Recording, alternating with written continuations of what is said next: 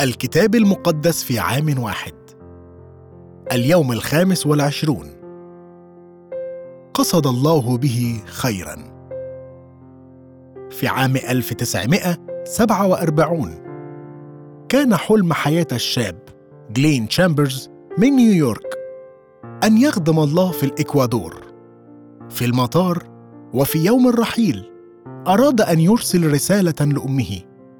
ولكن لم يكن عنده الوقت ليشتري بطاقة ليكتب عليها رسالته. ولاحظ قطعة من الورق على أرضية المطار فالتقطها.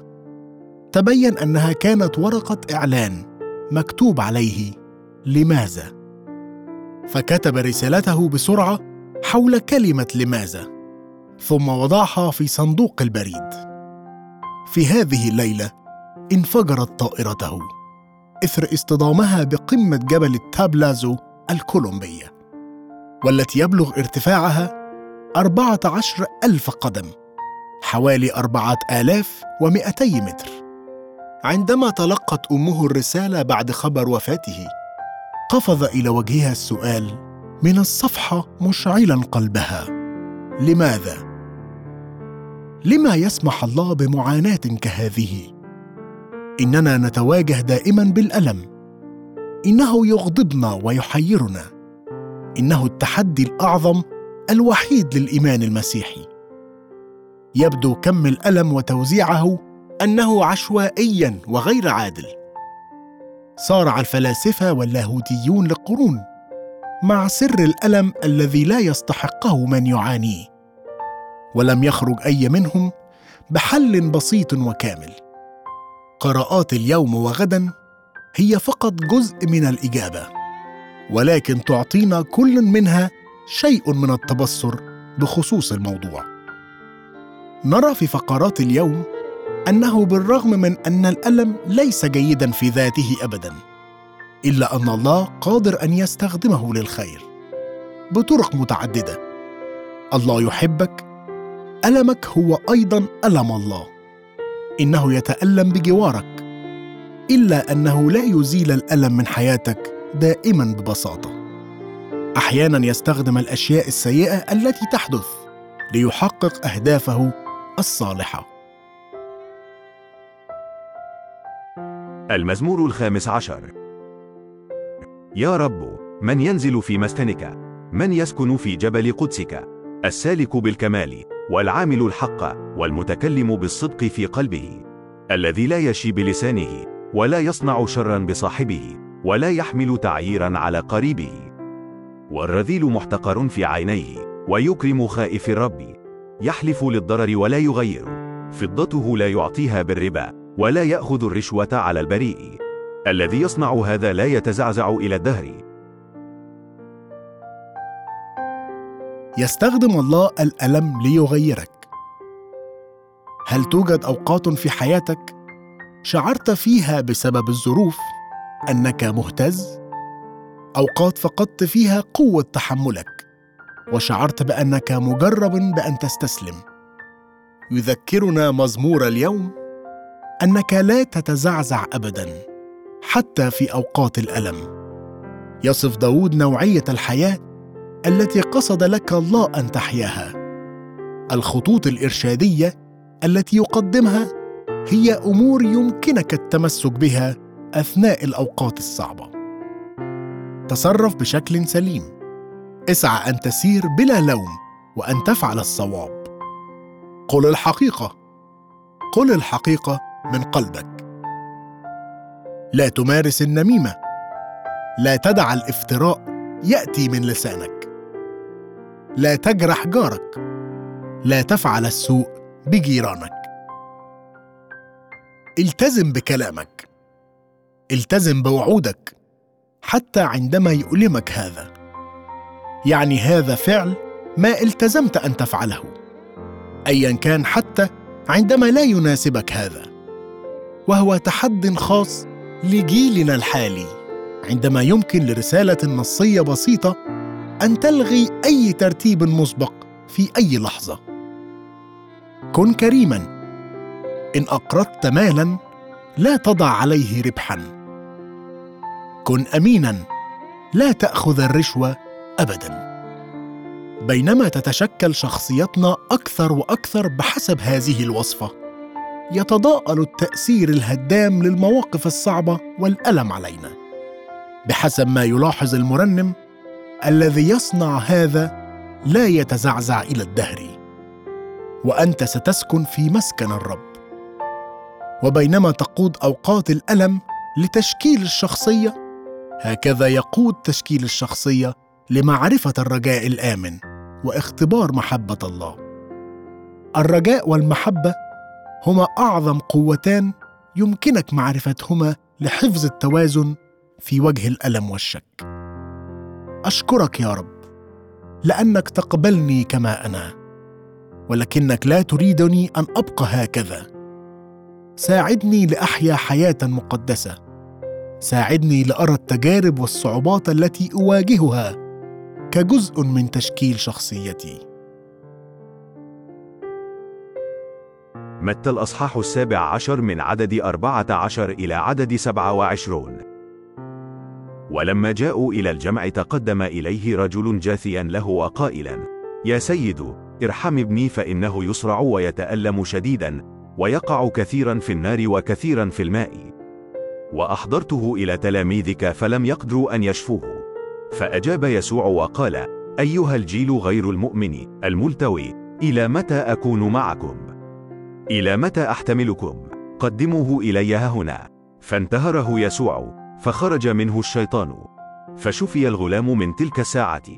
ثم تقدم التلاميذ إلى يسوع على انفراد وقالوا لماذا لم نقدر نحن أن نخرجه؟ فقال لهم يسوع لعدم إيمانكم. فالحق أقول لكم لو كان لكم إيمان مثل حبة خردل لكنتم تقولون لهذا الجبل. انتقل من هنا إلى هناك فينتقل ولا يكون شيء غير ممكن لديكم. وأما هذا الجنس فلا يخرج إلا بالصلاة والصوم. وفيما هم يترددون في الجليل قال لهم يسوع ابن الإنسان سوف يسلم إلى أيدي الناس فيقتلونه وفي اليوم الثالث يقوم. فحزنوا جدا. ولما جاءوا إلى كفرناحوم تقدم الذين يأخذون الدرهمين إلى بطرس وقالوا أما يوفي معلمكم الدرهمين؟ قال بلى. فلما دخل البيت سبقه يسوع قائلا ماذا تظن يا سمعان؟ ممن يأخذ ملوك الأرض الجباية أو الجزية؟ أمن بنيهم أم من الأجانب؟ قال له بطرس من الأجانب. قال له يسوع فإذا البنون أحرار. ولكن لئلا نعثرهم اذهب إلى البحر وألق صنارة والسمكة التي تطلع أولا خذها. ومتى فتحت فاها تجد إستارا فخذه وأعطهم عني وعنك. متى الأصحاح الثامن عشر من عدد واحد إلى عدد تسعة. في تلك الساعة تقدم التلاميذ إلى يسوع قائلين فمن هو أعظم في ملكوت السماوات؟ فدعا يسوع إليه ولدا وأقامه في وسطهم وقال الحق أقول لكم إن لم ترجعوا وتصيروا مثل الأولاد فلن تدخلوا ملكوت السماوات. فمن وضع نفسه مثل هذا الولد فهو الأعظم في ملكوت السماوات. ومن قبل ولدا واحدا مثل هذا باسمي فقد قبلني. ومن أعثر أحد هؤلاء الصغار المؤمنين بي فخير له أن يعلق في عنقه حجر الرحى ويغرق في لجة البحر. ويل للعالم من العثرات. فلا بد أن تأتي العثرات. ولكن ويل لذلك الإنسان الذي به تأتي العثرة. فإن أعثرتك يدك أو رجلك فاقطعها وألقها عنك. خير لك أن تدخل الحياة أعرج أو أقطع من أن تلقى في النار الأبدية ولك يدان أو رجلان. وإن أعثرتك عينك فاقلعها وألقها عنك. خير لك أن تدخل الحياة أعور من أن تلقى في جهنم النار ولك عينان. يستخدم الله الألم ليخلصك. أتى يسوع ليتعامل مع الألم وليزيل كل الألم بالتمام. من خلال الصليب والقيامة. يقع ألم الله على الصليب في قلب الكون كله. ابن الإنسان سوف يسلم إلى أيدي الناس فيقتلونه وفي اليوم الثالث يقوم. فحزنوا جدا. لم يفهم التلاميذ أن ما قصده البشر للشر قصد به الله الخير. تخليص حياة كثيرين. يمكنك أن تقول أن يسوع خسر المعركة ليكسب الحرب. ما قصد به الشيطان الشر قصد به الله الخير.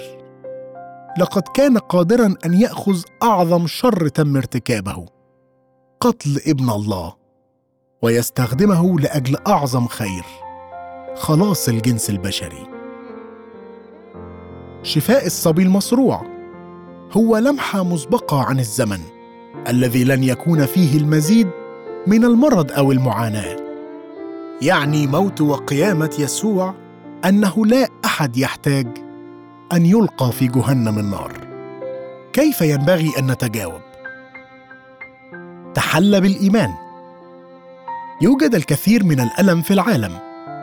نرى في هذه الفقرة معاناة رهيبة لولد مريض وأيضا معاناة رهيبة ناتجة عن هذا للأب.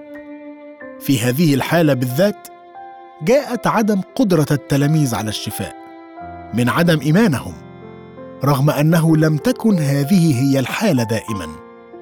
صلى بعض الأشخاص لأجل الشفاء بإيمان ضخم ولكن بدون نتائج واضحة.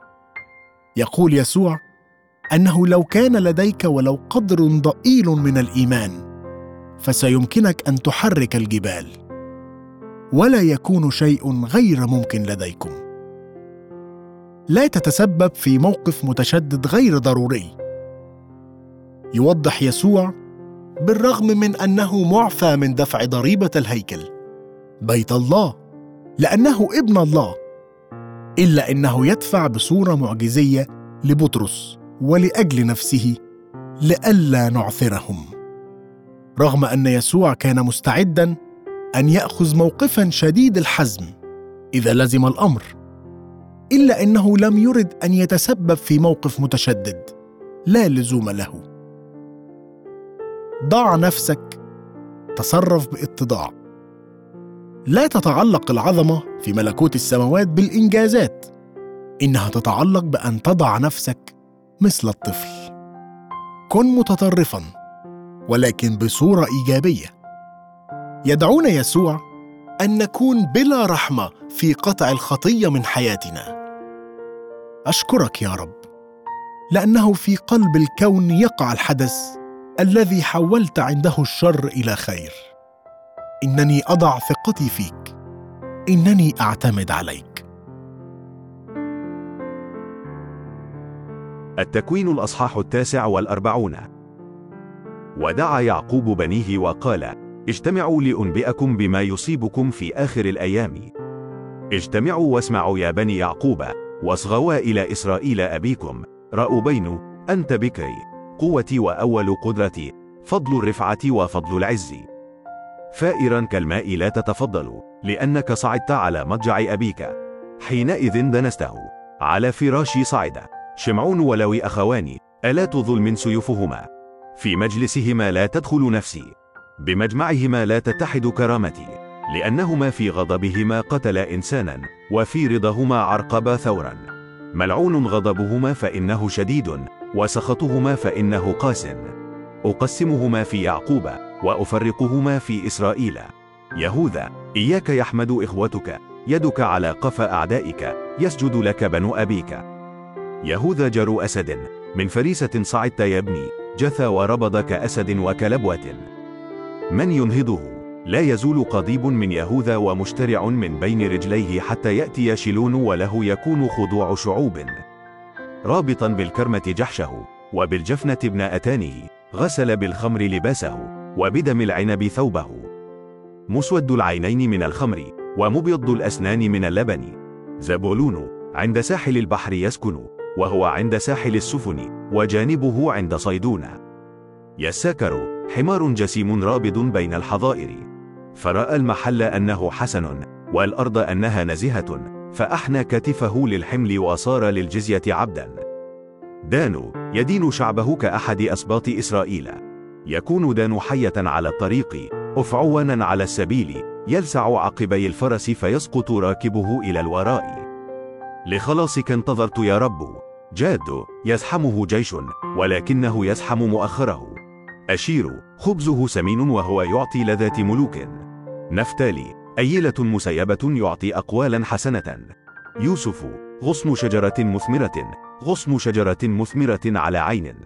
أغصان قد ارتفعت فوق حائط. فمررته ورمته واضطهدته أرباب السهام. ولكن ثبتت بمتانة قوسه وتشددت سواعد يديه. من يدي عزيز يعقوب من هناك من الراعي صخر إسرائيل من إله أبيك الذي يعينك ومن القادر على كل شيء الذي يباركك. تأتي بركات السماء من فوق وبركات الغمر الرابد تحت. بركة الثديين والرحم. بركة أبيك فاقت على بركة أبوي. إلى منية الآكام الدهرية تكون على رأس يوسف وعلى قمة نذير إخوته. بنجامين ذئب يفترس. في الصباح يأكل غنيمة. وعند المساء يقسم نهبا جميع هؤلاء هم أسباط إسرائيل الاثنى عشر. وهذا ما كلمهم به أبوهم وباركهم. كل واحد بحسب بركته باركهم. وأوصاهم وقال لهم أنا أنضم إلى قومي. ادفنوني عند آبائي في المغارة التي في حقل عفرون الحثي. في المغارة التي في حقل المكفيلة التي أمام ممرى في أرض كنعان التي اشتراها إبراهيم مع الحقل من عفرون الحثي ملك قبر. هناك دفنوا إبراهيم وسارة امرأته. هناك دفنوا إسحاق ورفقة امرأته وهناك دفن تليئة. شراء الحقل والمغارة التي فيه كان من بني حثة. ولما فرغ يعقوب من توصية بنيه ضم رجليه إلى السرير وأسلم الروح وانضم إلى قومه. التكوين الأصحاح الخمسون. فوقع يوسف على وجه أبيه وبكى عليه وقبله. وأمر يوسف عبيده الأطباء أن يحنطوا أباه. فحنط الأطباء إسرائيل. وكمل له أربعون يوما لأنه هكذا تكمل أيام المحنطين. وبكى عليه المصريون سبعين يوما. وبعدما مضت أيام بكائه كلم يوسف بيت فرعون قائلا إن كنت قد وجدت نعمة في عيونكم فتكلموا في مسامع فرعون قائلين أبي استحلفني قائلا ها أنا أموت. في قبري الذي حفرت لنفسي في أرض كنعان هناك تدفنني فالآن أصعد لأدفن أبي وأرجع. فقال فرعون اصعد وادفن أباك كما استحلفك. فصعد يوسف ليدفن أباه وصعد معه جميع عبيد فرعون شيوخ بيته وجميع شيوخ أرض مصر وكل بيت يوسف وإخوته وبيت أبيه غير أنهم تركوا أولادهم وغنمهم وبقرهم في أرض جاسان وصعد معه مركبة وفرسان فكان الجيش كثيرا جدا. فأتوا إلى بيدر أطاد الذي في عبر الأردن وناحوا هناك نوحا عظيما وشديدا جدا وصنع لأبيه مناحة سبعة أيام. فلما رأى أهل البلاد الكنعانيون المناحة في بيدر أطاد قالوا هذه مناحة ثقيلة للمصريين. لذلك دعي اسمه أبل مصرايم الذي في عبر الأردن. وفعل له بنوه هكذا كما أوصاهم. حمله بنوه إلى أرض كنعان ودفنوه في مغارة حقل المكفيلة التي اشتراها إبراهيم مع الحقل ملك قبر من عفرون الحثي أمام ممرأ ثم رجع يوسف إلى مصر هو وإخوته وجميع الذين صعدوا معه لدفن أبيه بعدما دفن أباه. ولما رأى إخوة يوسف أن أباهم قد مات قالوا لعل يوسف يضطهدنا ويرد علينا جميع الشر الذي صنعنا به.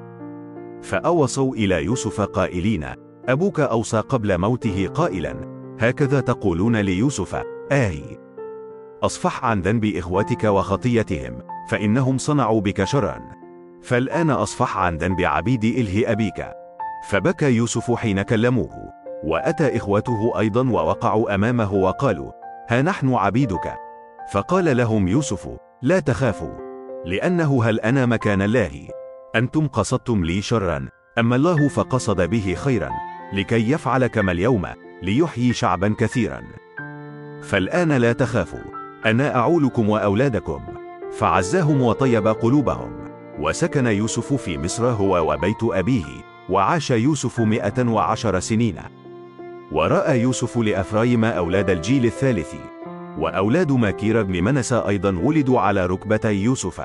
وقال يوسف لإخوته أنا أموت ولكن الله سيفتقدكم ويصعدكم من هذه الأرض إلى الأرض التي حلف لإبراهيم وإسحاق ويعقوب.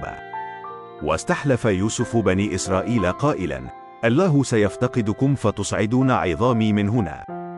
ثم مات يوسف وهو ابن مئة وعشر سنين فحنطوه ووضع في تابوت في مصر. يستخدم الله الألم لأغراضه الجيدة.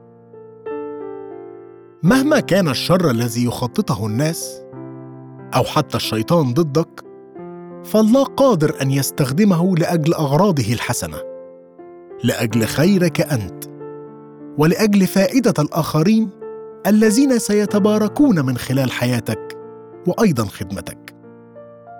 بينما وصل يعقوب لنهاية حياته بارك أبناءه فبارك يهوذا بالنصر والرخاء والقيادة كان مقدرا ليهوذا أن يصير أقوى سبط في جنوب إسرائيل. وقدم في شخص داود ملك الأمة كلها. نرى هنا ظل مسبق ليسوع. لا يزول قضيب من يهوذا ومشترع من بين رجليه. فيما بعد سنقرأ أنه يبرز كوكب من يعقوب ويقوم قضيب من إسرائيل. يستخدم يعقوب صورة الأسد. يوصف يسوع بأنه الأسد الذي من سبط يهوذا. أصل داود. ومضى يعقوب يبارك يوسف الكرمة المثمرة. فقد مر بمصاعب وهجمات.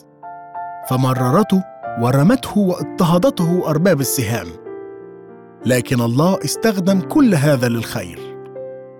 كان يوسف ناجحا لأن يدي الله كانت عليه وحولت الشر لبركة. عندما مات يعقوب قلق إخوة يوسف من أن ينتقم لأجل كل الأخطاء التي فعلوها به. ولكن قال يوسف لهم لا تخافوا لأنه هل أنا مكان الله؟ أنتم قصدتم لي شرا اما الله فقصد به خيرا لكي يفعل كما اليوم ليحيي شعبا كثيرا؟ فالآن لا تخافوا. أنا أعولكم وأولادكم. فعزاهم وطيب قلوبهم. يكتب آرتي كندل بالنسبة ليوسف ربما فعلت له التبرئة الفورية شيئا في تلك اللحظة ولكنها ما كانت ستفعل أي شيء لملكوت الله. عندما تساء معاملتنا بأي صورة علينا أن ندرك أن معاناتنا لها مضامين عميقة. وواسعة بالنسبة لملكوت الله الأوسع والأعظم. توجد أسباب خفية للمعاناة المستمرة.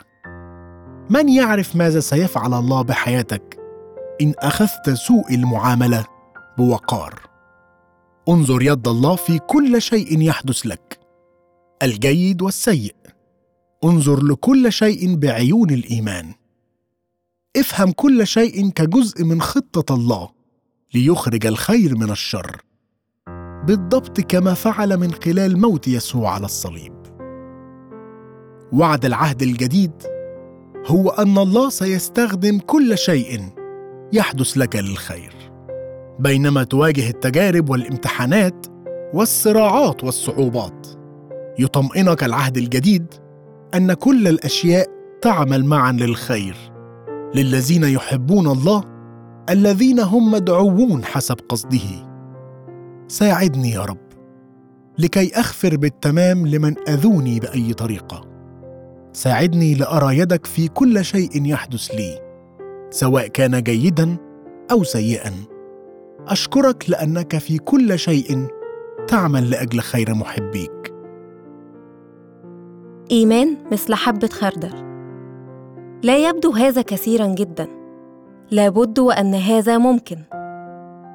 لا زالت توجد جبال كبيرة في قائمة صلاتي ولا تبدو أنها تحركت. يعد هذا تشجيعا لأستمر في الصلاة حتى من أجل الأشياء الكبيرة.